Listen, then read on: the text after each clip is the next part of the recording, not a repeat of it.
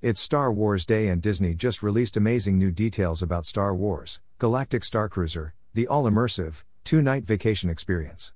Launching in 2022, this is looking more and more exciting.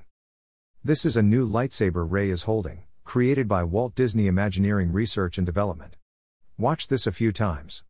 Guests experiencing Star Wars Galactic Cruiser will be the first to see it.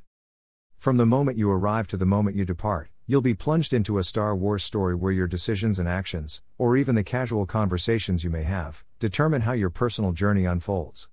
This is so cool. I need to start saving now, because this experience doesn't come cheap. Your adventure begins at the Star Wars Galactic Starcruiser terminal at Walt Disney World, where you'll gather with fellow passengers before departing for your intergalactic destination. You'll soon enter a special launch pod and leave your world behind as you make a hyperspace jump to a galaxy far, far away. You'll watch through viewports as you approach the massive Halcyon Starcruiser. When the launch pod's airlock slides open, you'll take your first step into a galaxy far, far away as Star Wars, Galactic Starcruiser comes to life all around you. During your stay aboard this glamorous ship, you may interact with an eclectic group of characters both familiar and new, possibly including the Starcruiser's strong and charismatic captain, a plucky ship's mechanic, and a galactic superstar who can captivate an entire room with the crook of one jewel encrusted purple Twi'lek finger. This singing sensation will be a featured performer during one of your exquisite dining experiences inside the Crown of Corellia dining room, which you can see in this artist concept rendering we're sharing today for the first time. The enticing supper club's name is an homage to Corellia, the planet known galaxy wide for its shipyards that gave us not only the Halcyon Starcruiser, but also the Millennium Falcon.